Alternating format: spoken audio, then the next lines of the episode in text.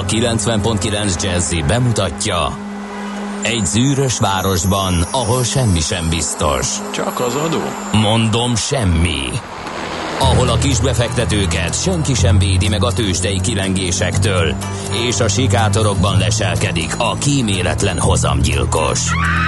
Csak négy férfi múlik a közbiztonsága. Hadnagy urak, merre vannak? A mindenre elszánt és korrumpálhatatlan alakulat vigyáz a rendre minden reggel. Ezek az állati nyomozók? Négy férfi egyeset és egy nyalóka. Ács Gábor, Gede Balázs, Kántor Endre és Mihálovics András. Az íróasztal mögül pedig Profit kapitány diktálja a tempót. Humor, emberi sorsok, közönséges bűnözők és pénz, pénz, pénz. Egy különleges ügyosztály. A Gazdasági Muppet Show minden hétköznap reggel a 90.9 Jazzin. De is figyelj, ne csak a bárányok hallgassanak. De miért? Ha nincs pénzed azért, ha megvan, akkor pedig azért. Millás reggeli. Szólunk és védünk. Jó reggelt, kedves hallgatóink! Itt a Millás reggeli beszél a 90.9 Jazzy Rádion Ács Gáborral És Mihálovics Andrással. 0 30 20 10 909 SMS, WhatsApp és Viber számunk. Ez, és azért beszélünk ilyen halkan és visszafogottan, hogy a még szendergő kollégákat, kolleginákat nehogy érces hangunkkal meggondolatlan cselekedetek tömkelegére késztessük, és azt is jó, ha tudjátok, hogy itt van köztünk Schmidt Andi is, bejött személyesen, könnyekig hatódtunk, mert nagyon régen nem láttuk egymást, és igazi barátság alakult ki köztünk itt a karantén alatt, úgyhogy meghatott, már-már bensőséges hangulatban formálódik a millás reggeli első néhány perce.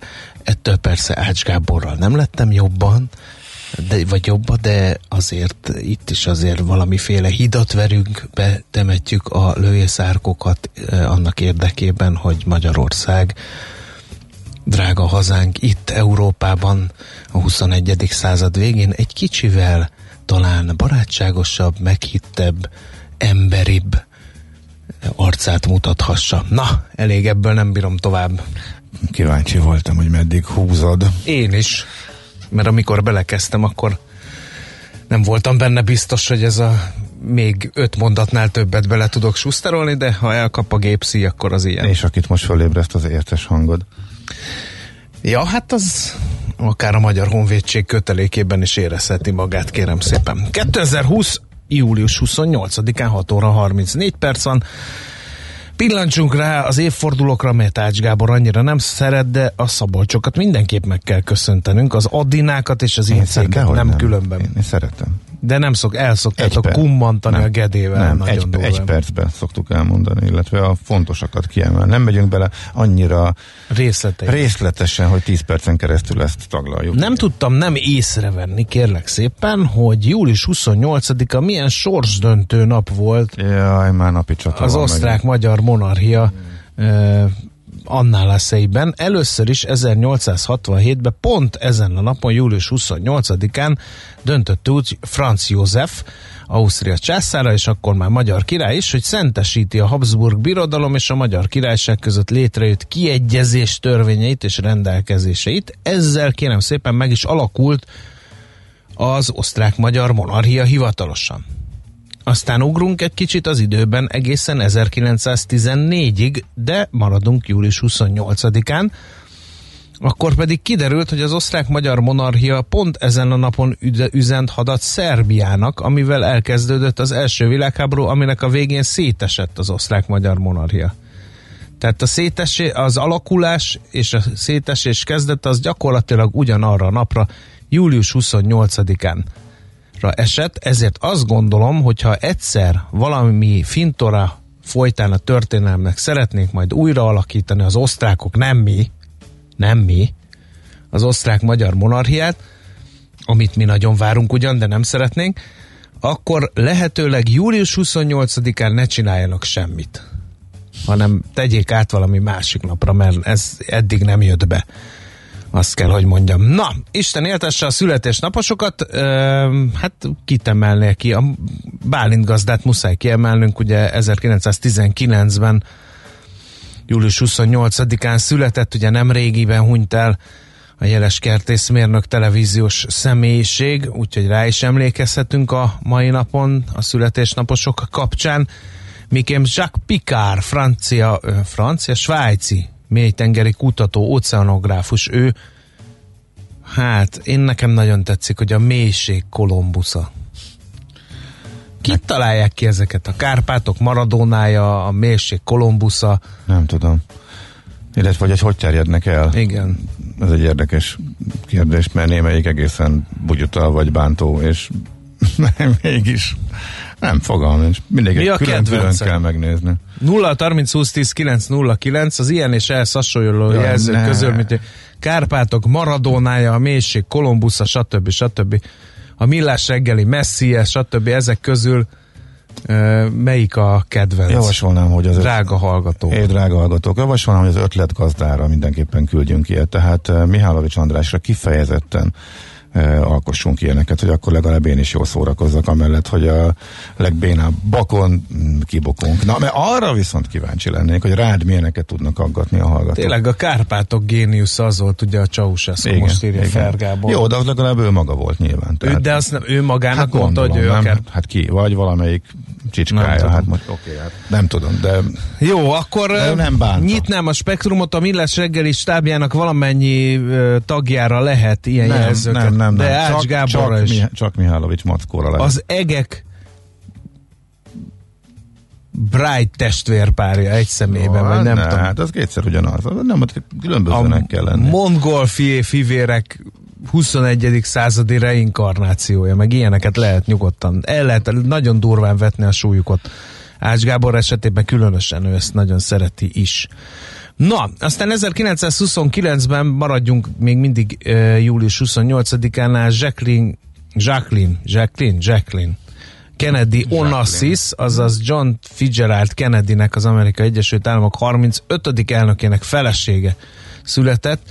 Ő volt a First Lady 1961 és 63 között. Láttad azt a filmet a Natalie Portmannel? Nem, Elég depresszív film. nem, nem, nem. Érdemes megnézni, aki érdeklődik a, Nem voltam rá a korszak története. Nem, nem, hát ez nem. meglepő. Pedig elég, főleg a merénylet utáni percek elég durvára sikerültek, tehát nagyon, nekem de azért tetszett. Nem, Nem, egy nem. könnyű nyáresti Nem ez kikapcsolódás, választok filmet. de, de mindenképpen. És régi kedvencünk is ünnepelné születésnapját Hugo Chávez, venezuelai katonatiszt, politikus államelnök 1954. július 28-án született, de hát ugye 2013 óta nincsen velünk, úgyhogy Azért elképesztőnél elképesztőbb húzásairól nem tudunk már hírt adni. Ezért mondtam, hogy a kedvencünk, nem azért, mert hogy szerettük életét és Jó, munkásságát. csak hogy azért az, tegyük tisztába, hogy ez idézőjelben volt ez a kedvencünk. Igen, igen. No, hát elég gyors és elég tömör és elég összeszedett voltam. Nem egy perc, egész ahogy meglepő, mondtad, Egész meglepő, igen. de azért sikerült. Mert én, én próbálok idomulni, én próbálom megteremteni azt a milliót a stúdióban, amiben te is komfortosan érzed magad. Nincs ebben semmi kollegaritás. Hát még messze ebben van. pusztán, pusztán annyi van, hogyha te jól érzed magad, akkor hajlandó vagy beszélni a mikrofonba, és nem nekem kell, csak és kizárólag, és akkor így valami helyre billen bennem, az igazságérzetem, stb. stb. Az a helyzet, kedves hallgatók, hogy kétféle millás reggeli adás van, hogyha Mackó kollega benne van. Vagy azon panaszkodik, hogy a másik túl sokat beszél, vagy hogy a Erre másik nem volt túl példa? keveset beszél. Ez, ez, a, ez a kettő merülhet föl, főleg esetemben, és ezek úgy hogy is, hogy is mondjam, ilyen színuszgörbeszerűen változnak. De nem, ez, ez sem igaz, mert hogy azért alapvetően inkább arra panaszkodik, hogy szóhoz sem enged jutni, majd kifejti, hogy miért nem szólal meg a másik. Úgyhogy ez így, így van, ez mi nálunk, de hát szerintem ezt már a hallgatók is észrevették, illetve megszokhatták. De hát mm, valószínűleg ez már így is marad. A következő zeneszámot pedig külden, küldeném személy szerint annak a hölgynek, aki ma reggel negyed hat után pár perccel a Töküres utcán kétsávos hűvösvölgyi befelé azzal szórakozott, hogy azzal a kicsi Mercedesével, tudod, az a kis kocka, Aha. ilyen női Mercedes, uh-huh. már ha meg nem sértem, Mármint az a azokat az a- a az a férfiakat, legkisebb akik típus. azzal szórakozott, hogy rám tapadt. Biztos tetszettem neki, Ezért hálából szeretném küldeni a most következő zenét. Lehet, hogy csak vak Nem volt. értettem. Vak volt, és a, És a- és a, a féklámpáim, aha. Persze, mert sose Mint lehet a tudni. denevérek, jött a Mhm. fényre. Aha. Igen. Én nem bántottam, kíváncsian vártam, hogy mi lesz a kettősünknek a vége, aztán rágyorsított, és elsuhant mellettem, egyszer csak indokolatlan. Amint biztonságban érezte magát. Uh-huh. Igen. De nincs morgós szerda, ez nem Nincs, morgás az volt, majd holnap csak lesz. észrevétel. Na jön az a zeneszám? Hát, ha kéred, Hát már kértem kettőször. akkor parancsolj. All right, all the ladies and the ladies in the house. Warm welcome for the rest of the guests, the band and myself. This is it.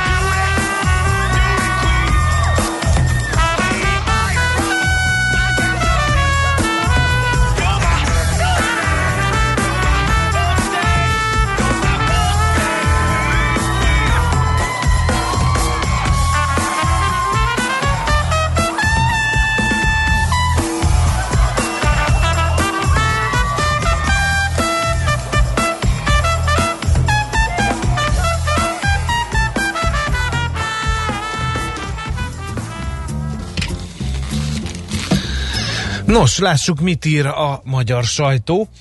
Azt mondja, hogy a 4-es 4-es 4-es.hu címlapján olvashatjuk, az eddig ismertél négyszer többe fájhatott a Mátrai erőmű a magyar államnak. Sejteni lehetett, hogy Mészáros Lőrinc jó üzletet csinált vele, de azt nem, hogy ennyire. Az MSZP kikérte az adatokat, 17,4 milliárdos vételáron felül további 57,7 milliárd forintot kell fizetni az MVM-nek, már hogy költeni az erőműre, és ebből közel 5 milliárd forint Mészáros Lőrinc magántőke alapjához megy. Ezt írja tehát a 444.hu. Nálad? Nálam az egyik leggyorsabban gazdagodó magyarnak az új vállalkozása. Az m írja, hogy fél milliárd forintért kínál még fel sem épült luxusvillát az egyik leggazdagabb magyar Balaton szemesen. Ő egyébként Jelinek Dániel, akire már szerintem ráhallgatták néhányan az új ingatlan mogul jelzőt, és az ő bizniszéről van szó. Balaton szemes legújabb attrakciójának csúcs ingatlanjáról van szó, csak nem 400 méteres luxusvilláról, az átszédulán pedig 550 5,14 millió forint szerepel. Mi van ebben benne? 5 szobás ingatlan, 383 négyzetméteren, egy 87 négyzetméteres erkély, nem mellékes, hogy nem kevesebb, mint 600 méteres közvetlen balatoni partszakasz 16 hektáros területen, és 2022-es eh, beköltözéssel lehet tehát elfoglalni ezt a potom fél, millió, fél, fél milliárd fölötti összegért megvásárolható luxus villát, eh, mely ugye azért is fölkeltette az újságíró érdeklődését, eh, mert hogy az Indotech Group érdekeltsége, ez pedig Jelinek Dánielhez tartozik, és ő az, aki a leggyorsabban gazdagodó magyar milliárdosok listáján előkelő helyet foglal, foglalt el az elmúlt években. Aztán újra engedélyezik a légi szúnyogírtást Magyarországon, kérem csak. szépen. Nem kell aggódni a vérszívók miatt, ahogy a sajtóban manapság emlegetik a szúnyogokat. Hát a Nemzeti. Népegészségügyi Központ figyelembe véve az esetleges szúnyogok okozta betegség hullám megjelenését 180 napra engedélyezte a légi kémiai szúnyogírtást. Erről az MTI számol be, de több lap lehozta. Az intézkedésre azután kerül sor, hogy az Országos Katasztrófa Védelmi Főigazgatóság arról tájékoztatta az országos tiszti főorvost, hogy az elmúlt hetek esőzései miatt elszaporodtak a szúnyogok, és a megfelelő mértékű gyérítés a meglévő biológiai, illetve földi kémiai módszerekkel már nem biztosítható. Úgyhogy um, meg még terjesztenek több fertőző betegséget is, ettől is tartanak, mert hogy az utóbbi évben több olyan trópusi szúnyogfa is megjelent, amely forró égövi betegségeket terjeszt. Szúnyoggyérítés idején a szabadban tárolt tárgyakat, ruhákat le kell takarni, a kezelés alatt és után egy órán át az ablakokat, ajtókat zárva kell tartani, a szellőztetőket ki kell kapcsolni. A Népegészségügyi Központ arra is kitért, hogy egyénileg is védekezhetünk a szúnyogok ellen, a kisebb pangótócsák például vízzel telik a spók megszüntetésével, kiürítésével. Fantasztikus. Kevesebb a Élet jó minőségű búza drágulhat a liszt. Ez is kiderül a világgazdaságból, illetve hát a címlapon az aranyjal foglalkoznak. Eh, Megnyug- mi is fogunk. Mi is fogunk, de megnyugtató, hogy mi már egy hete, már mi már akkor elkezdtünk foglalkozni, amikor ha valaki még beszállt, akkor az év nyerőjét hozhatta össze rajta természetesen. Gede kollega legalább ült benne a hosszú távú számláján, én viszont miután beszéltem róla, természetesen jó magam nem csináltam meg az üzletet, de hát ez már a sokadik hasonló alkalom, mert én már ilyenekkel nagyon ritkán foglalkozom, de örülök, hogy legalább a hallgatóknak jó ötletet e, tudtunk adni. Egyébként egészen elképesztő, hogy múlt hétfő óta milyen vágtában vannak a nemesfilmek, e, de hogy kicsit részletesebben, hogy mi indíthatta be, vagy meddig mehet, mert ugye a végé szakértő, ezzel már tegnap mulattunk, hogy na, most ha benyögik a szakik a 2000-es szintet, akkor az nem egy nagy vállalás. Hát a világgazdaság pont ezt emelik ki, hogy hát 2000 is lehet. Hát, egy 1900 30-40 dollárral az év végére bevállalni egy néhány százalékos emelkedés, hát az aztán tényleg nagyon na, rendkívül merész és sok uh, hozzáadott értéket tartalmaz, úgyhogy na szóval majd beszélünk róla még részletesebben mi is. Aztán Lázár János lett a Magyar Tenisz Szövetség elnöke, ezt is több lap megírja, nehéz örökséget vesz át, eh, mert hogy elég nagy a tartozás a Tenisz Szövetségben, ezt kéne valahogy eltüntetnie. az új ö, tenisz elnöknek, sőt nem csak eltüntetnie, hanem valahogy termőre is fordítani a Magyar Tenisz Szövetség gazdálkodását. Úgyhogy ez is egy hír, több sajtótermékben olvasható, illetve azt írja a népszava, hogy egyre több iskola kerül egyházi kézbe, megugrott az egyházi fenntartásban működő oktatási intézmények száma, írja tehát a lap. No, szerintem ennyi elég is mára.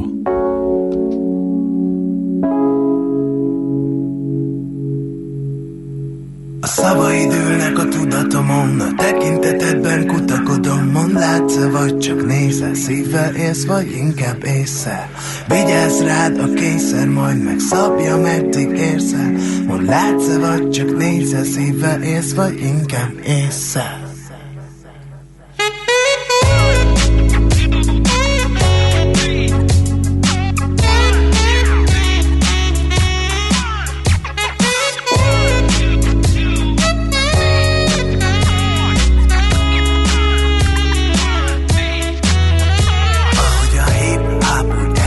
Más is vezetőt vezetem, ez az a bázis, ahol a hatalom elementáris, maradok informális, a sorsom lett az álmom, ha keresem, megtalálom, az alkotást ajánlom. Megmutatok mindent, a szavam adom, nem uralkodik semmi a tudatomon, csak láss. Megmutatok mindent, a szavam adom Nem uralkodik semmi a tudatomon, csak láss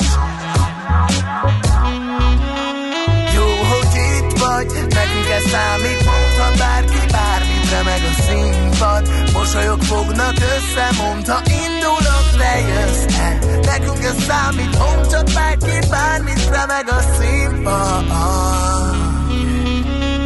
lehet ez kispad, valami mégis itt tart. Lehet a szívem a színpad. Szívvel élsz, vagy inkább észszel Csak rajta múlik, mit érzel Ez csak egy színpad szavaid ülnek a tudatomon. A tekintetedben kutakodom Mond látsz vagy csak nézel? Szívvel élsz, vagy inkább észre Vigyázz rád a kényszer Majd megszabja,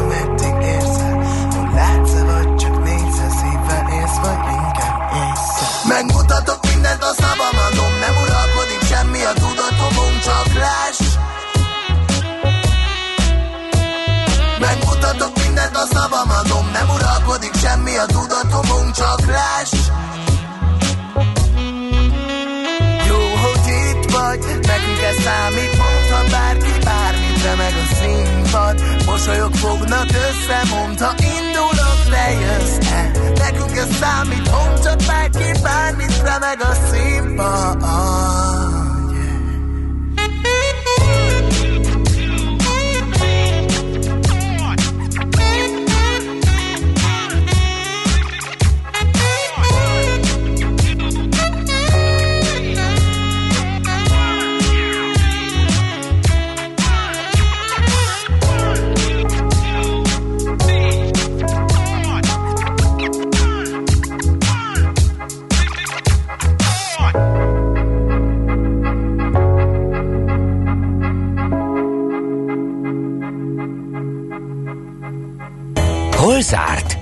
Hol nyit? Mi a sztori? Mit mutat a csárt? Piacok, árfolyamok, forgalom a világ vezető parketjein és Budapesten. Tősdei helyzetkép következik.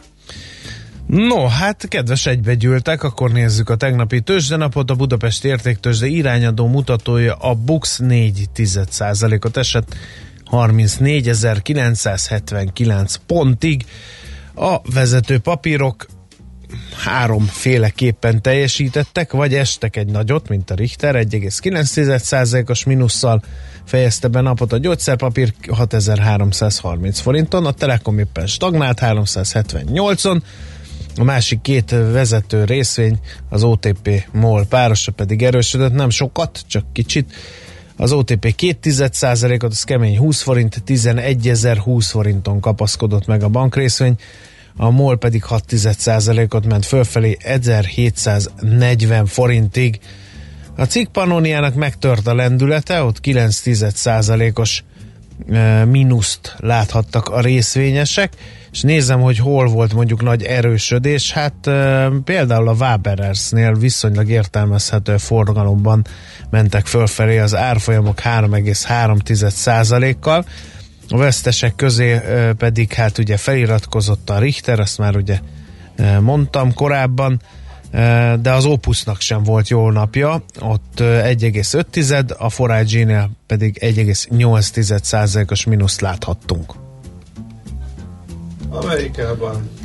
Amerikában ismét jó kedv uralkodott. Két esőnap után most megvették a piacokat a változatosság kedvéért újra a Megatech cégek papírjait szerették a legjobban a befektetők, úgyhogy a Amazon, Alphabet, Facebook vonal eh, ismét jól muzsikált, de nem annyit emelkedtek, mint amennyit az előző eh, napon vagy napokban eh, veszítettek, úgyhogy egyre inkább kezd az egész úgy kinézni, hogy így most megint megáll a tetőn. Tehát, mint amit éveken keresztül néztünk, mintha mi se történt volna idén, mélybe hullott, eh, úgy, majdnem ugyanolyan gyorsan visszapattant, mint ahogy mélybe hullott a vírus Európába bejövetele kapcsán. E, Aztán az, hogy Amerikát elárasztotta és a legfertőzöttebb ország e, lett, e, azt nem, hogy nem reagálta le a piac, azt szinte jó hírnek vette, és várja, hogy jöjjön a vakcina, és tök mindegy, hogy mikor jön a vakcina, ezt majd valamikor megoldják alapon, beállt a csúcsra. Innentől viszont már nem nagyon megy tovább, tehát most úgy tűnik, hogy ez a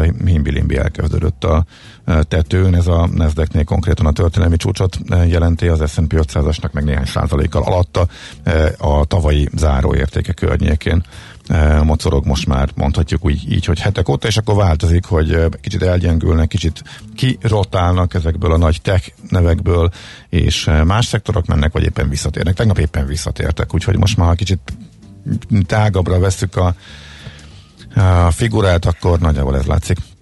Amerikában nem érdemes jobban belemenni. Modernát azért kiemelném az előző napon, hát mi is volt? Elemzői leminősítés volt, hogy valami miatt megütötték. Azt hiszem, most visszapattant, mert most megint mondott egy jó hírt a ő az egyik eh, nagy reményteli eh, koronavírus eh, oltás fejlesztő cég. Most eh, az állam beletolt újabb félmilliárd dollárt. Ennek örültek a befektetők, is- ismertebb cégek közül Hasbro jelentés volt. Ők estek nagyobbat, eh, 7,5 eh, százalékot. Eh, Tehát a Transformers, G.I. Joe, My Little Pony, meg ilyeneknek a készítője, játékgyártó cég őket kicsit megcsapták, úgyhogy nagyjából ennyi, hogyha a konkrét végeredményt nézzük, tehát hogy pontosan ha számok mit mutatnak, akkor az S&P 500-as 7%-ot emelkedett, a Nasdaq pedig 1,7%-kal került feljebb, a Nasdaq már 17%-os pluszban van az idén, az S&P pedig a mínusz nullából átlendült a plusz nullába, egészen pontosan 3% az idei pozitív teljesítménye. Tőzsdei helyzetkép hangzott el a Millás reggeliben. Lebuktál, vannak nekem jó akaróim, azok meg elmondják, hogy mit művelsz a hátam mögött. Én? Hogy is mondta Agent Ácsa múlt héten? Megjön Maci kolléga, nem fog szóhoz jutni, aztán megkapom, mire is veszem fel a fizetésem. Ugye, ugye? Visszautasítom. Ugye, ugye, ne? Paj, de jó, pontosan ez. Az igen. a, az a helyzet, hogy most már be kell vallanom, hogy van egy, egy számom, ami egy telefonszámom, amit ti nem ismertek, és azzal szoktam beírni a műsorba, amikor nem vagyok bent, uh, arról, hogy az Ács nem beszél semmit, hogy ezzel felhívjam a másik két műsorvezető kollega figyelmét a potya utasra. Ez az egyik uh, uh, észrevétel, a másik pedig uh, azt írja a hallgató, hogy Pannon Puma, Ácsúr pedig a vasút Petőfi Sándora mindig megénekli annak gyorsaságát írja Zsolt hallgató. Gyorsaságát. Hát tegnap nem volt gyors a vasút. Vagy gyors nem volt, más minden volt.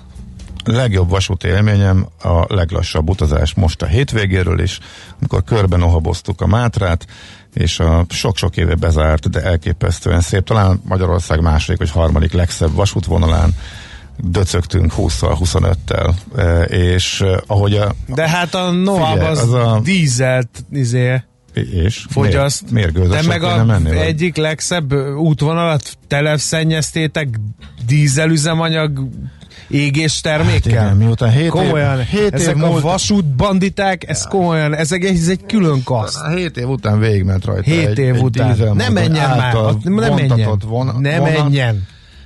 Láttad volna a, lakók, a lakókat, ahogy jöttek ki a, a A házakra. lakók azért vettek ki, mert nem bírtak megmaradni, mert egyrészt hangos, mint az, majdnem mondtam csúnyát mi.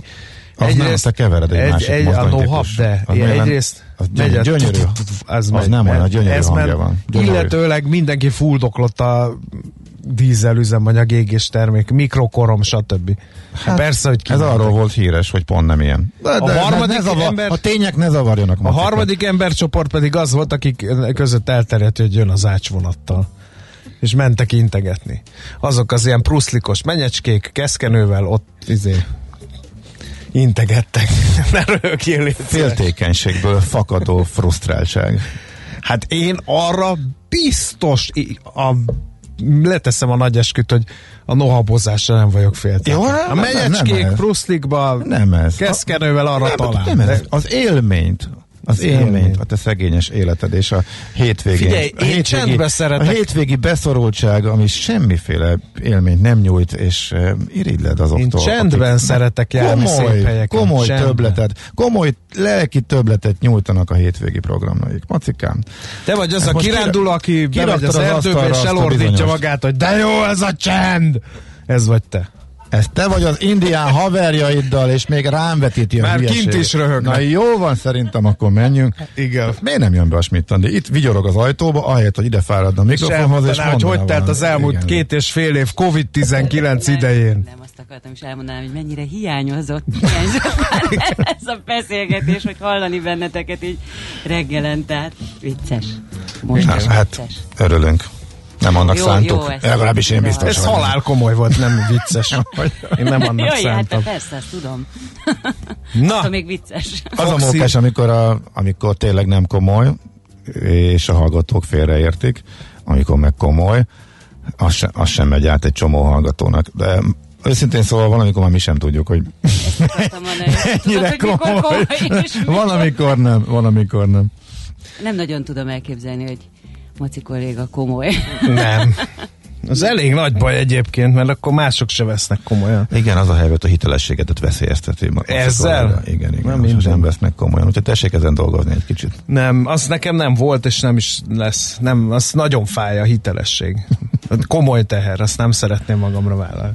Na, menjünk, hallgassuk meg Schmidt-Andi híreit, mert dolgunk van. Lesz Budapest rovat, meg ébresztő téma, meg mi egyéb más. A reggeli rohanásban könnyű szemtől szembe kerülni egy túl szépnek tűnő ajánlattal. Az eredmény krétával körberajzolt tetemes összeg. A tethelyen a gazdasági helyszínelők, a ravasz, az agy és két füles csésze és fejvállalakzat. A lehetetlen küldetés megfejteni a Fibonacci kódot. A jutalom egy bögre rossz kávé és egy olyan hozamgörbe, amilyet még Alonso Mosley sem látott. Millás reggeli, a 90.9 Jazzy Rádió gazdasági mapetsója. Vigyázat! Van rá engedélyünk! Jó reggelt kívánunk, kedves hallgatóközönség! Folytatjuk a Millás reggeli műsor folyamát itt a 90.9 Jazzy Rádió Nács Gáborral. És Mihálovics András. 7 óra 13 perc van, 0 30 20 10 909 az SMS és a WhatsApp és a Viber számunk is. Lehet mindenféle üzeneteket küldeni, például Szia Gábor, ma Bakonyban Zirc és Vinye között fogunk vonatozni, kirándulni visszafelé, a legjobbakat kívánja Tomika hallgató, aki a szekta tagja ezek szerint. Én ezt, köt, nem, én ezt kötelezném min- mindenkit, minden magyart, hogy egyszer, mint a japánok a Fujira, hogy ezt csinálja meg. Azt szeretném a- mondani, azt hogy túrát, el a igen. kezekkel a Bakonytól vasútfanok, menjetek máshova vonatozni. Na, húzzanak az indiánok onnan valahova. Hova? Amerikába. Hova? például. Ez az. Na, Ez az. Az a rész, Ne nyomj el engem. figyelj, Te ugyan voltál, sápadtarcol. Volt- voltál Egy külön faj. voltál ott? a- Zircet? Nem, a Cuhaszódokban, azon a szakaszon ott. Igen. Az gyerekeknek is nagyon jó, a köves út keresztezi ezer helyen, a, nem ezer, de sok helyen a patakot szépen át kell ugrálni a köveken, fölötted néha mennek vonatok, alagutak, viaduktok, minden, nagyon szép. Ott azt szerintem mindenkinek egyszer érdemes elmennie. Tehát ez fantasztikus. De jó, jó, helyes. Mindenki, aki így csinálja, annak örülök és javaslom is, hogy egyszer legalább mindenki kiránduljon arra felé. Na, á, nézzük meg, hogy a közlekedés tekintetébe véve á, mi a helyzet á, a fővárosban és annak vonzás körzetében.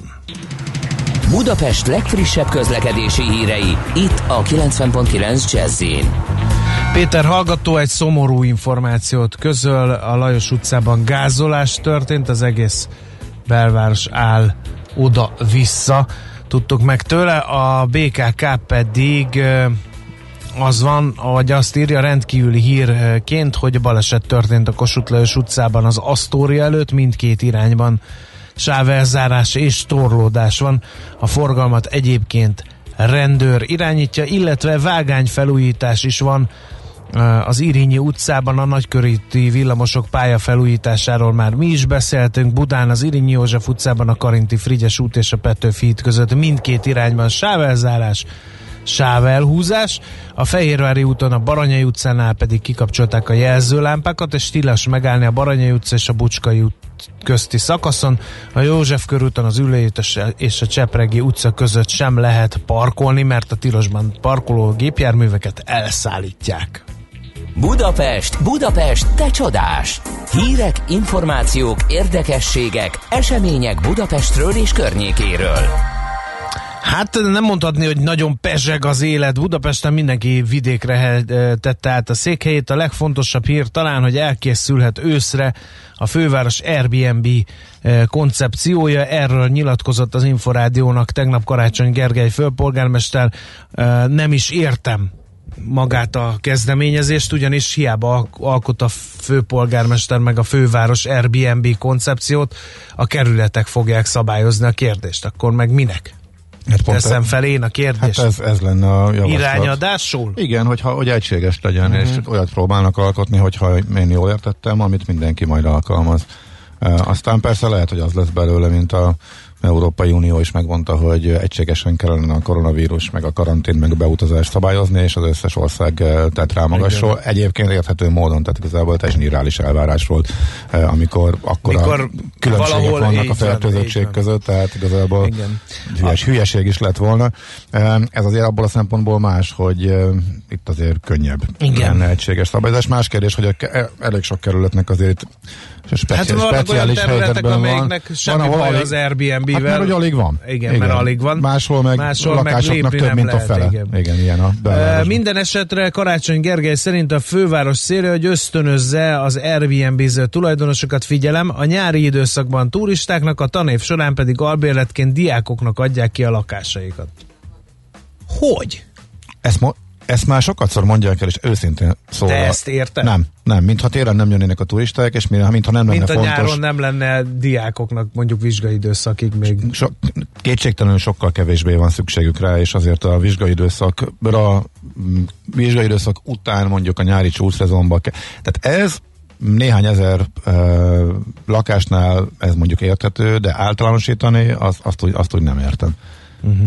És uh, és ezzel mondjuk a Budapest eh, turisztikai vonzerejét is nagy mértékben csökkentjük, ha egy az egybe ebbe, ebbe az irányba megyünk el. Kétségtelenül itt valami nem könnyű egyensúlyt teremteni. még a rohadtul, rohadtul Igen. elszállt árak, nagyon nagy gond a lakhatás, és nagyon Hát nagy, ugye és Berlinben nagyon láttuk, drága. mit történik, igen. Hát ott is visszacsinálták, tehát ez Visszacsinál, ezért egyértelmű. Tehát, hogyha mindenki küzd ezzel a e, kérdéssel, de ez egy elég szögegyszerű javaslat, ennél kicsit bonyolultabb a kérdés, mint hogy ennyire le lehetne szabályozni, hogy júniusig albérlet a diákoknak, július-augusztusban meg Airbnb. Ilyen meg ez hangon mondjuk- ezt ez fel, ilyen. kikérem magamnak, ha Hát valaki igen. így akarja szabályozni a piacot Hát ilyen ugye ez a, ez a, Na, azt ez szeretném még mondani, hogy ráadásul Karácsony Gergely arról is beszélt, hogy nem lehet egy kalap alá venni azokat az Airbnb-seket, akik egy lakást adnak ki, ezért nem terhelik meg lakótársaik idegrendszerét, illetve azokat, akik hosteleket működtetnek, sokszor 8-10 fős bulis társaságokat befogadva. Hát még a 8-10 fő nem is sok. Amikor megvesz egy egész bérházat valaki, vagy annak egy nagyon nagy részét, és ott működtet, az nem 8-10 fő. Én mindegy, én ezt se értem. Es, én sem. Tehát a lakóközösségnek nem tök mindegy, hogy, az, hogy majdnem az összes lakás Airbnb is, hogy az egy ember üzemelteti, vagy az összes lakó kiadta, és, és valaki nagyobbakat vesz meg, és összenyitja, és vagy a négy, a négy személyes lakásba buliznak hatan, vagy hát nem, nem tudom. Itt talán nem a... Tehát adott esetben egyház békét az egyetlen egy Airbnb lakás is fel tudja dúlni, ha abba olyanok szállnak meg, akik hacacáréznek ott hajnali négyig a gangon. Igen, hogy sok kis tulajdonos üzemelteti ugyanazt a mennyiségű lakást. bérház lehet csendes, hogyha olyan Airbnb-zők lakják a 30 lakásból a 24-et, a- akik csendben meghúzzák magukat. Meg nem? én ezt az összefüggést nem látom, hogyha sok kis, mindenki a saját lakását kiadja, sok kis tulajdonos ad ki egyet, egyet, egyet, az mivel jobb a lakóknak, mint hogyha Airbnb-ből élő üzemeltető cégek adják ezt ki, és működtetik mondjuk tök hatékonyan kevés emberrel. Az mivel lesz attól kevesebb buli turista, meg kisebb hangzavar? Nem értem. No, hát akkor majd ezt meg fogod érteni, mert hogy ezt eh, miattad emeltem be ide a Budapest rovatba. Kérlek szépen a Budapest Fejlesztési Központ irányításával készül a Budapesti Agglomerációs Vasúti Stratégia, amelynek legfontosabb célja a vasút versenyképességének és kapacitásának növelése az agglomerációban. Célkitűzés, kulcsfontosságú célkitűzés, hogy az agglomerációs településeket és a budapesti külső kerületek lakói sűrűbb, magasabb színvonalú, gyorsabb vasúti szolgáltatást kapjanak. Ha ez megvalósul, növekedhet a vasútot választók száma, csökken a közút terhelése, a környezet és klímabarátabb kötött pályás közlekedés összességében vonzóbbá válhat, írja eh, felvezetőjében Vitézi Dávid. Egy kérdőívet kell kitölteni. Te ki fogod tölteni? Gyors vasutat Nagykovácsiba. Nekem egy egészen konkrét lenne. Nagykovácsiba. Ez fogom javasolni a Budapesti Fejlesztési Központ irányításával készülő Budapesti Agglomerációs Vasúti Stratégiában. Én pedig egy konkrét kérdést tennék fel. Nekem? A hétvégi, nem, nem, mert Ja. nem értesz hozzá. A hétvégi külön vonatozáson megálltunk Újpalota állomáson. Láttuk, hogy Újpalota állomás megállóhely készen van. Annyi történt, hogy a körvasúton leraktak egy rövid peront, ahova befér egy egy egységes ö, flirt motorvonat. Tehát egy kis peront leraktak éppen, ahol a körvasút elmegy a, hú, hogy hívják az Újpalotára vezető utat, ami a Bosnyáktól megy kifelé, most hirtelen nem jut eszembe.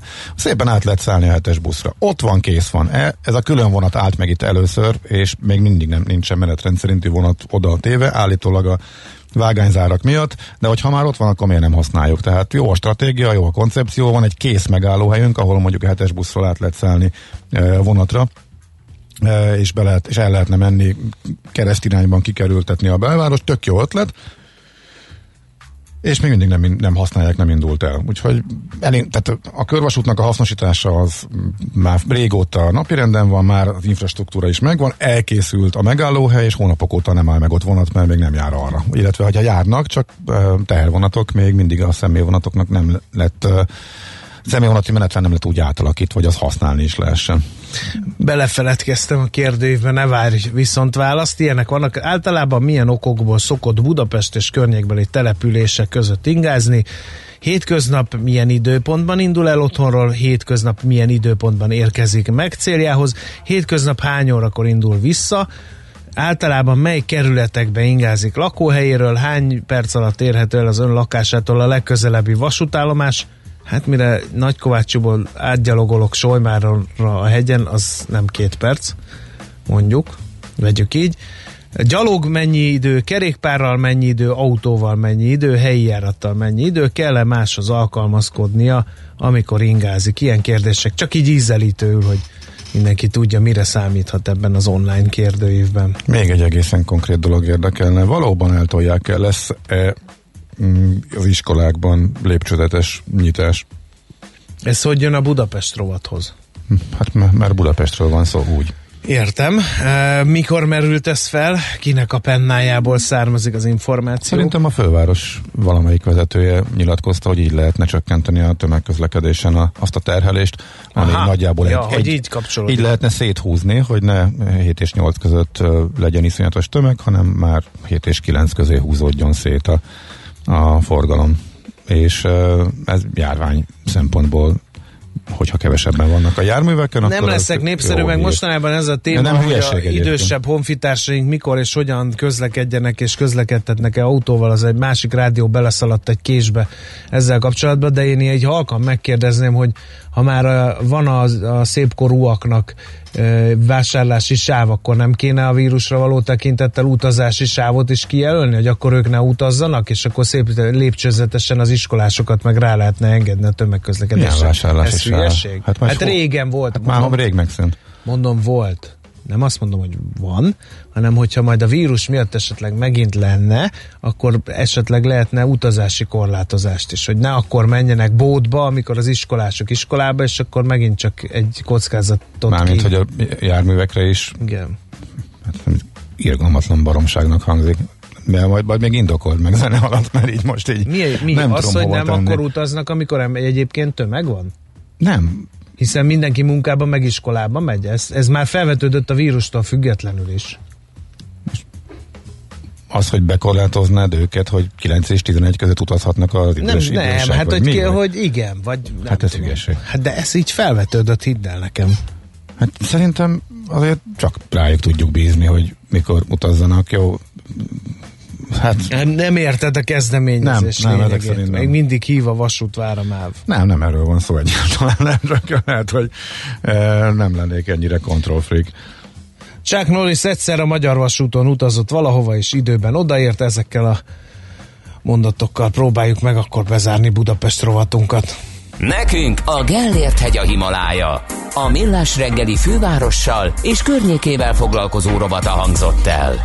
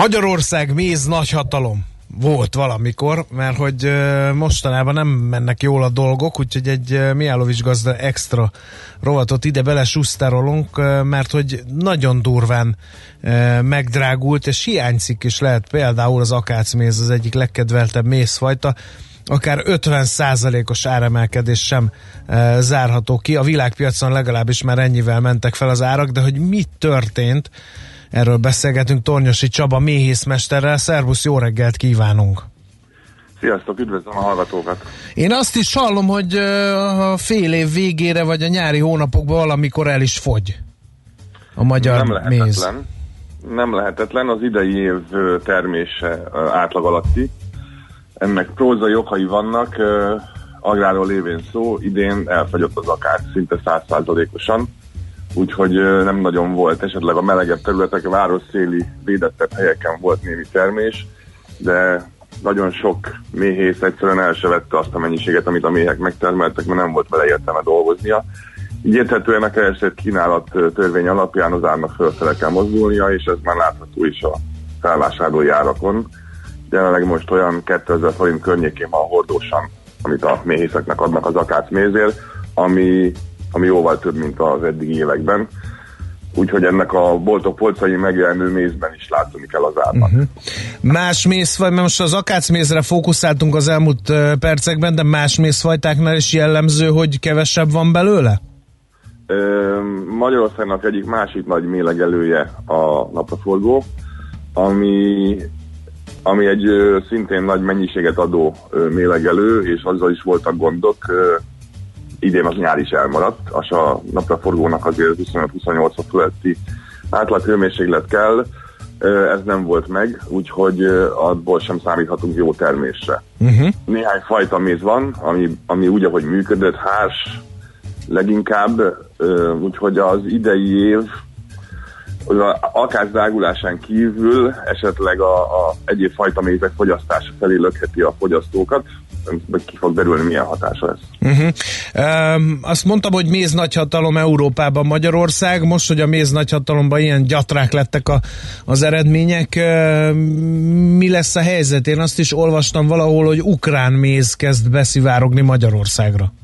Hát ez nem kezd, ez egy meglévő tendencia. Eddig ugye, eddig ugye az volt, hogy a magyar mézhez keverték az ukrán mézet, ami, ami mennyiség, a magyar méz pedig a minőséget adta bele, uh-huh. és ebből ott próbálta kihozni a fogyaszthatót, és lehet, hogy most már nem is lesz hozzá megfelelő mennyiségű hozzákeverendő magyar méz, hanem egyszerűen a ukrán importot kell fogyasztanunk. Bocsánat, ez miben különbözik ebből? Tehát a minőségi különbség az miben nyilvánul meg? Mi látszik ebből? Minőségi Vagy? különbség. Uh-huh. Hát beszéltünk régebben adásokban gyantaszült mézekről, i- import ukrán mézről, import kínai mézről.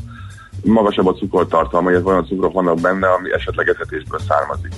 Lehetnek benne. Tehát nem a virágból gyűjtik össze a mézet a méhecskék, hanem adnak nekik cukros vizet, és azt is összegyűjtik a virágokon található anyagokon Dióhéjban kívül. igen, hogyha Mhm. nincs meg a mennyiség, akkor csinálnak mennyiséget. Tehát mesterségesen elért hozamokat, ö, ami nálunk szigorúan tilos, és, és fővesztés terhe mellett tartózkodnak kell tőle a méhészeknek. Ha én bemegyek a boltba és veszek valamelyik diszkont áruházban mézet, akkor honnan tudom, hogy ez ilyen pancsolcuc, vagy az minőségi magyar? Öm, a kérdés nehéz. A, azért, mert a, az általában nagyobb ö, diszkontok azok nagyobb mennyiségben vásárolnak, tehát olyan ö, olyan cégekkel kell szerződniük, olyan beszállítókkal, aki ezt a nagy mennyiséget ki tudja szolgálni.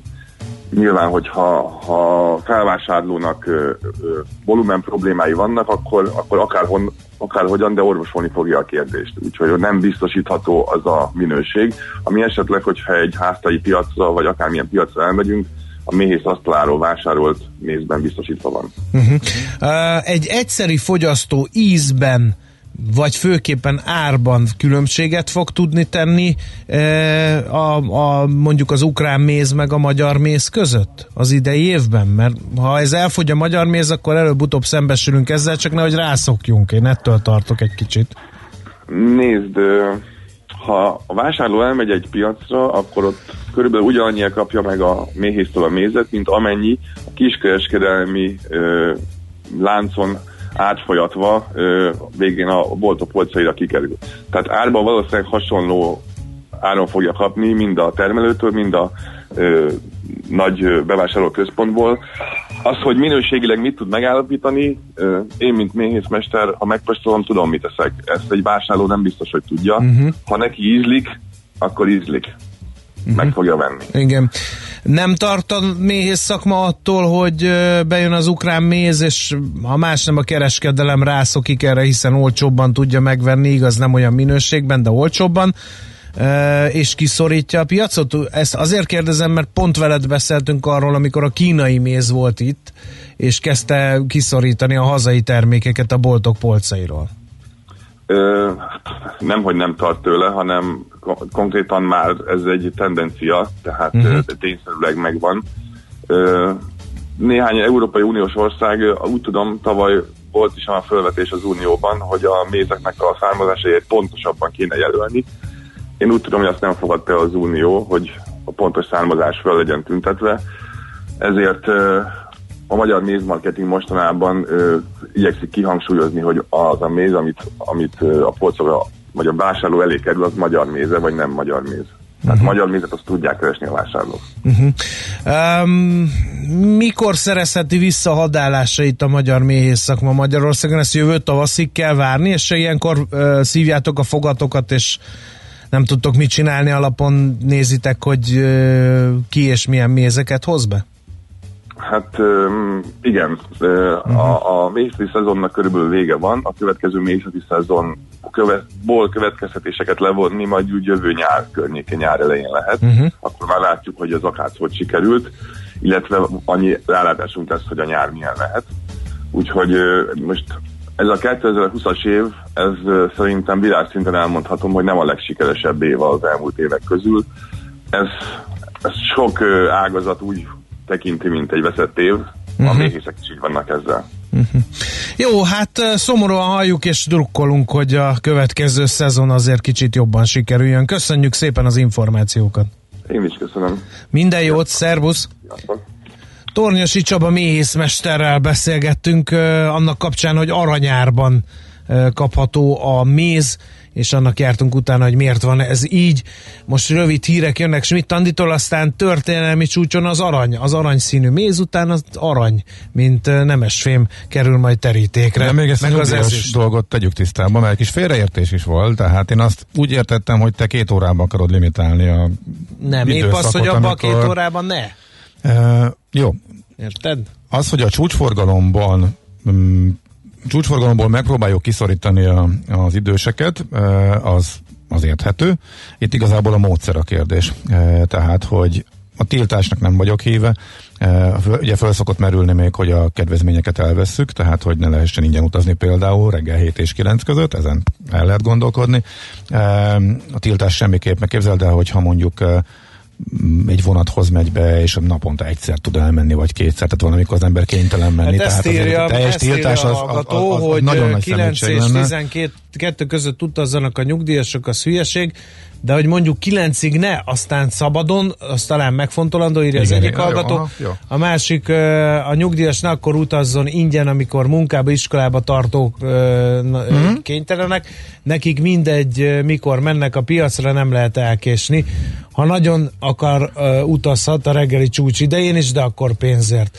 Úgyhogy ezt írja. Hát erre már egyik. tudom mi a válasz, hogy a legszebb dolgok a piacon is elfogynak, tehát korán kell Mondjuk menni, ebben- és, és ebben, ebben is van van, igazság, tehát azért nem olyan egyszerű, mint ahogy Pacit ritkán kell gondoljuk. megvédeni, de az idősek utazási idősávja jó indulatú ötlet, csak kivitelezhetetlen. Hát ugye hajlamos vagyok Bálint hallgatóval egyetérteni ebben, mert hogy már is felvetődött egy csomó olyan De az, hogy motiváljuk őket, hogy kerüljék az, ezt az időszakot, és ebbe benne lehet az is, hogy akkor mondjuk nem érvényes az ingyen utazás, az, az, arra azt szerintem egy értelmes felvetés. Na. De utána viszont egész nap persze. Na, jöjjenek a rövid hírek, aztán pedig az arany árával foglalkozunk, meg hát inkább a nemes fémekével mondjuk így. No kérem szépen, nem tudtuk nem észrevenni, hogy, mert hogy szakértők is felhívták erre a figyelmet tegnapi műsorunkban, hogy történelmi csúcson járt az arany hétfőn, és hát a többi eh, nemes fém is egészen jól teljesít. Gondoltuk, hogy feltárjuk előttetek e folyamatok hátterét, aki kalauzunk lesz, az nem más, mint Juhász Gergely, a Conclude befektetési ZRT vezérigazgatója. Szervusz, jó reggelt! Szervusz, üdvözlöm a hallgatókat! Ez csak nekünk meglepetés, akik eh, hébe-hóba pillantunk az aranyár folyamára? Ti láttátok, hogy hosszasan, tartósan, kitartóan erősödik az árfolyam? Hát igen, mi erre készültünk természetesen, uh-huh. tehát uh, én uh, ugye, mint aranyal foglalkozó, ezüsttel foglalkozók, uh, mi egy kicsit másképp látjuk a világot, tehát azt mondom, hogy én uh, uh, úgy érzem, hogy itt tulajdonképp az aranyhoz képest értékelődnek le a többi Aha. eszközök. Tehát az arany az megy a maga útján, de mi kicsit másképp látjuk. No, hát erre vagyunk És ez egy folyamat, ami ez egy folyamat, amit ö, most dollár árfolyamokkal lehet lekövetni, de ha megnézzük, hogy gyakorlatilag a szinte az összes többi devizában az arany már all-time high-on volt korábban is, a dollár volt az utolsó nagy vad, akit el kellett ejteni, hát ez megtörtént tegnap. Mhm. Tehát itt most nem arról van szó, hogy mindenki meg van ijedve, jön a második hullám a vírusnak. Te, itt, itt vagyunk, itt vagyunk, nem hallasz bennünket? Haló, elveszett a hang. Mi hallunk? Mi, mi jól hallunk. Most hallasz? Ö, akkor mondom tovább, nem tudom, Mond, hogy mond. hallotok-e, Hallunk, mond, mond, mond, igen. hogy ö, Na tessék, püf neki pont a legjobb résznél már megint. Pont a lényegnél. Igen. Na, Na gyorsan telefonálj, addig én néhány hallgatói véleménnyel színesítem műsorfolyamokat, műsorfolyamunkat. A minőségi mézet úgy lehet felismerni, hogyha megdöntöd a mézes üveget, a minőségi méz lassan mozdul meg benne. A pancsolt ennek az ellenkezője szinte folyik, mint a víz, írja a hallgató. Aztán Azért ez egy kicsit olyan, mint a bio és a mélyalmos tojás, ahol a gazda megbeszéli a tojókkal, hogy mennyit kell teljesíteni, az fel sem merül benne, hogy esetleg pecsét nélküli tojást vásároljon, írja Simon. Bevallom őszintén, hogy ezt nem tudom mire írta. Kedvencünk a repceméz, mennyire kell tartani a növényvédőszerektől? Ú, ez egy jó kérdés, elfelejtettem feltenni, pedig, pedig ez egy érdekes felvetés. Miért kapja ugyanennyire az ember a termelőnél, mint a kiskerettségben? Az abszurd.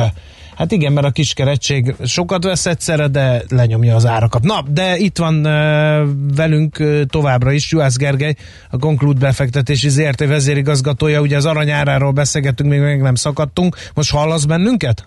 Igen, igen, hallak. Szuper. Hát azt akartam mondani, hogy gyakorlatilag ez egy folyamat, ami, ami lehet úgy mondani, hogy most az arany évtizede következik, tehát ennek nagyon sok oka van.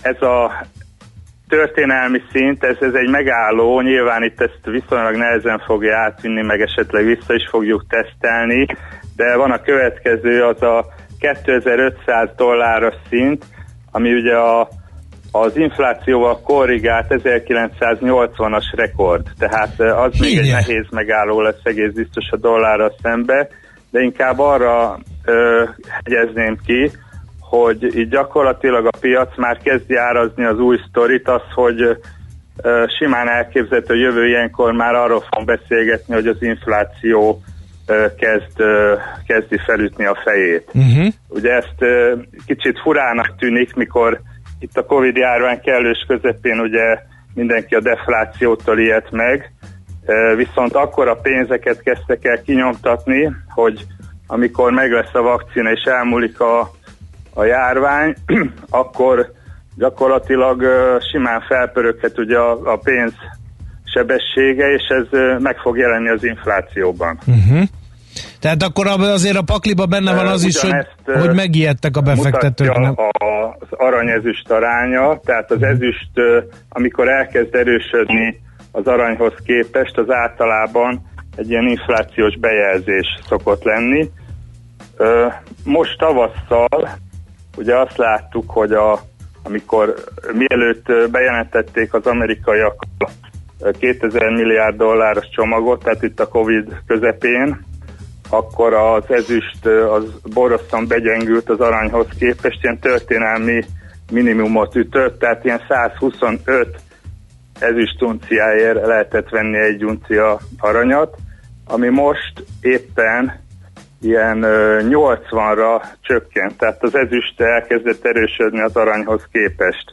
Ezt, ezt persze sokan meg is lovagolták, itt a, volt olyan ügyfélünk, aki megcsípte az alját itt a Gold Resort, hogy 130 forintért tudott vásárolni ezüstöt, és most 230-240-en vesszük.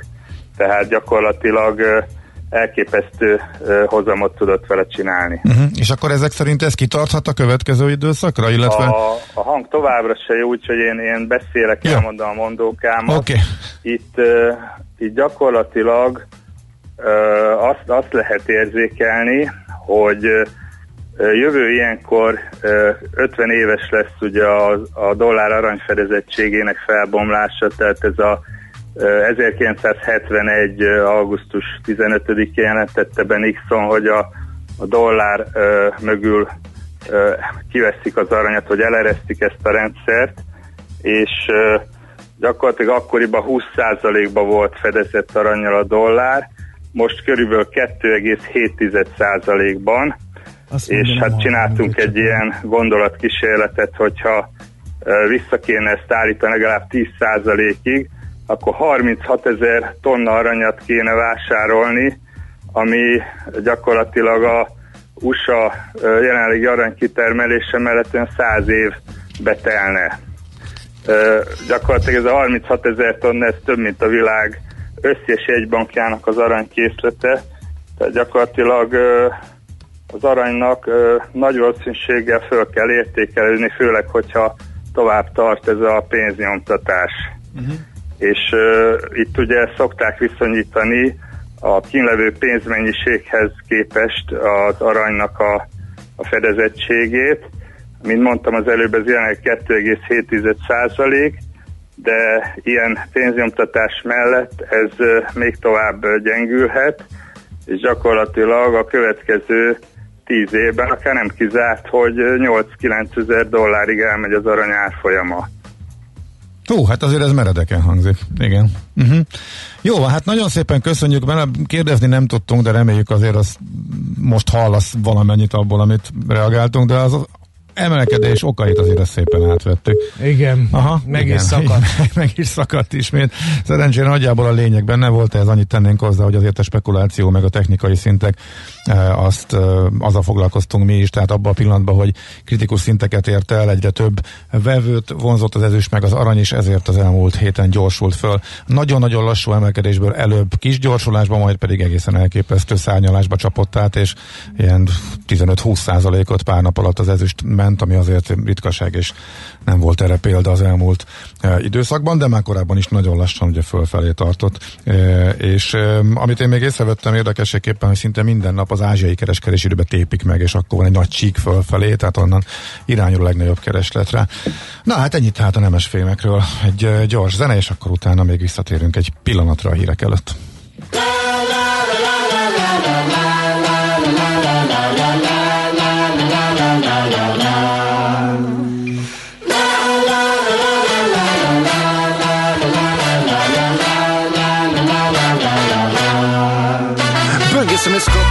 Sarajevo Helikopter i Vietnam Dina första tennsoldater We shall overcome. Bygger som ett kuppkrig på dagis Skolfoton på Instagram. Demonstranter i Damaskus Holding ones i Pigon Yang de vill krossa våra drömmar Vi vill väcka dem till liv. Är som att skrika för döven Och måla akvareller för en blind. Flygbombade med björnen. Men nog är det riktigt dit Betala lönen för mödan i tågaspray Kavenpolis Kläser i mitt hår som det på popstock Blommor i mitt hår som det på Woodstock Kommer aldrig någonsin ge upp. Vi kommer aldrig någonsin ge upp. Kläser i mitt hår som det på popstock Blommor i mitt hår som det på Kommer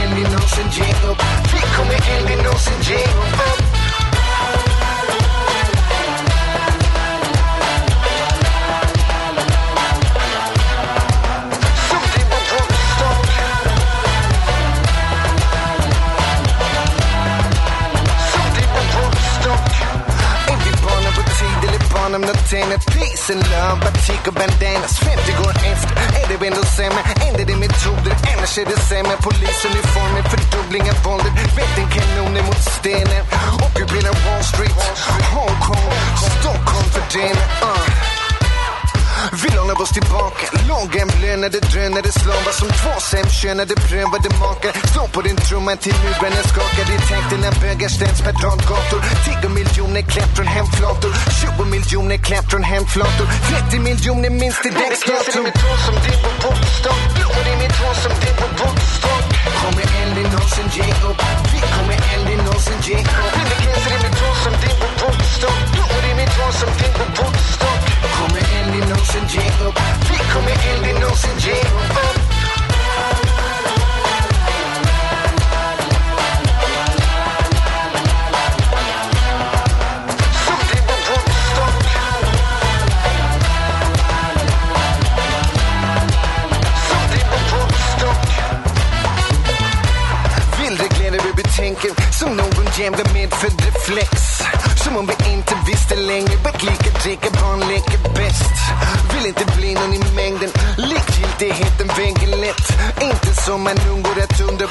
På drömmar drömmar blöder mest.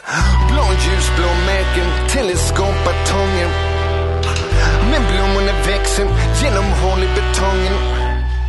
Blir du den som trycker snooze när förbränningen kommer? Och när tåget har gått står du kvar på perrongen.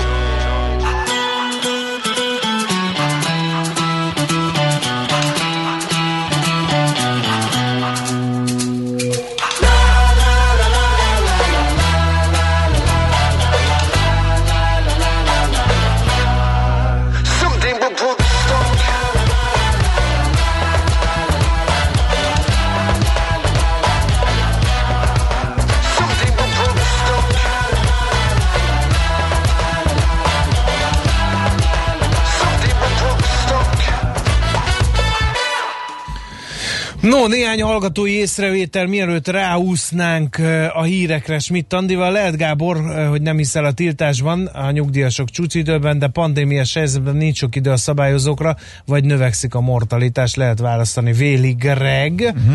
Aztán mi van még itt?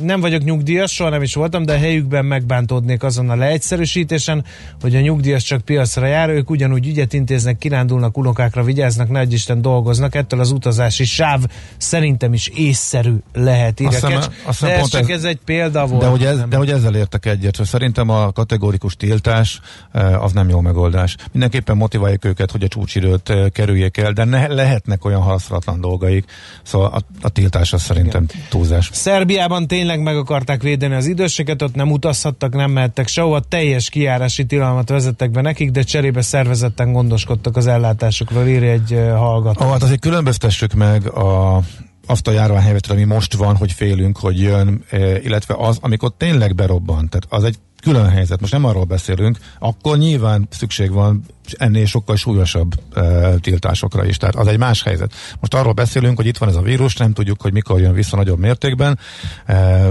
de na, találunk mit tudom én, most hasra ütök, ami például most van, 10-20-30 új fertőzés egy nap, bármikor, miután látjuk, mi van a környező országokban, mondjuk, ha így evickélünk el az iskola kezdésig, tehát erről a helyzetről beszélünk, hogyha van egy stabil, föl, növekvő uh, trend, és uh, komoly veszély van, hogy hogy bedurran, mint amit látunk például Románia, egészen elképesztő számok jönnek, tehát hogyha ha nézzük a, az egyfőre jutó, vagy hát mondjuk tízezer, vagy százezer, vagy egymillió főre jutó új fertőzéseket, akkor Románia listavezető lett egész Európában. Tehát ott Igen. látjuk, hogy mivel járhat. Hát egy teljesen más egy olyan helyzet, amikor ettől tartunk, és konkrétan erre utaló jelek vannak, mint amikor béke van és nyugalom, és minimális szinten tudjuk tartani. Tehát most mi a békeidős eh, megoldásról eh, beszéltünk, Igen. az iskolakezdéshez kapcsolódóan. Jó, Úgyhogy most meg nem beszélünk semmiről, hanem átadjuk a terepet Schmidt Andinak és a híreknek. most mitől lettél ennyire szigorú? Én, hallod, én ezt a csávót, én nem tudom, mit csinálok vele. nem- Tudod, nem- miért csinálja ezt? nem Azért, értem. mert nem neki kell vágni az adás podcastjét, ezért aztán marhára mindegy neki, hogy mennyit lógunk át a bajzébe, és a médiahatósággal sem beszélgetett még erről, hogy hánykor kell kezdeni a 8 órás híreket. Feladtam, Gáborkám, beszélgessél, addig én kimegyek vendégükhöz, és akkor hír, iszom egy kávét, stb. Szia. Na jó van, húzzál, és akkor majd, majd akkor beszélgetek a hallgatókkal. Pápá, szervusz András. Szóval én csak azt nem értem, hogy az ember, aki jelentősen általában, és sem magát semmitől sem zavartatva szokott átlógni 2, 4, 6, 8, 10, 23 perccel a következő órában, miért most érezte szükséget annak, hogy azonnal takarodjunk el a hírekre. De most már én is így gondolom, úgy, hogy menjünk.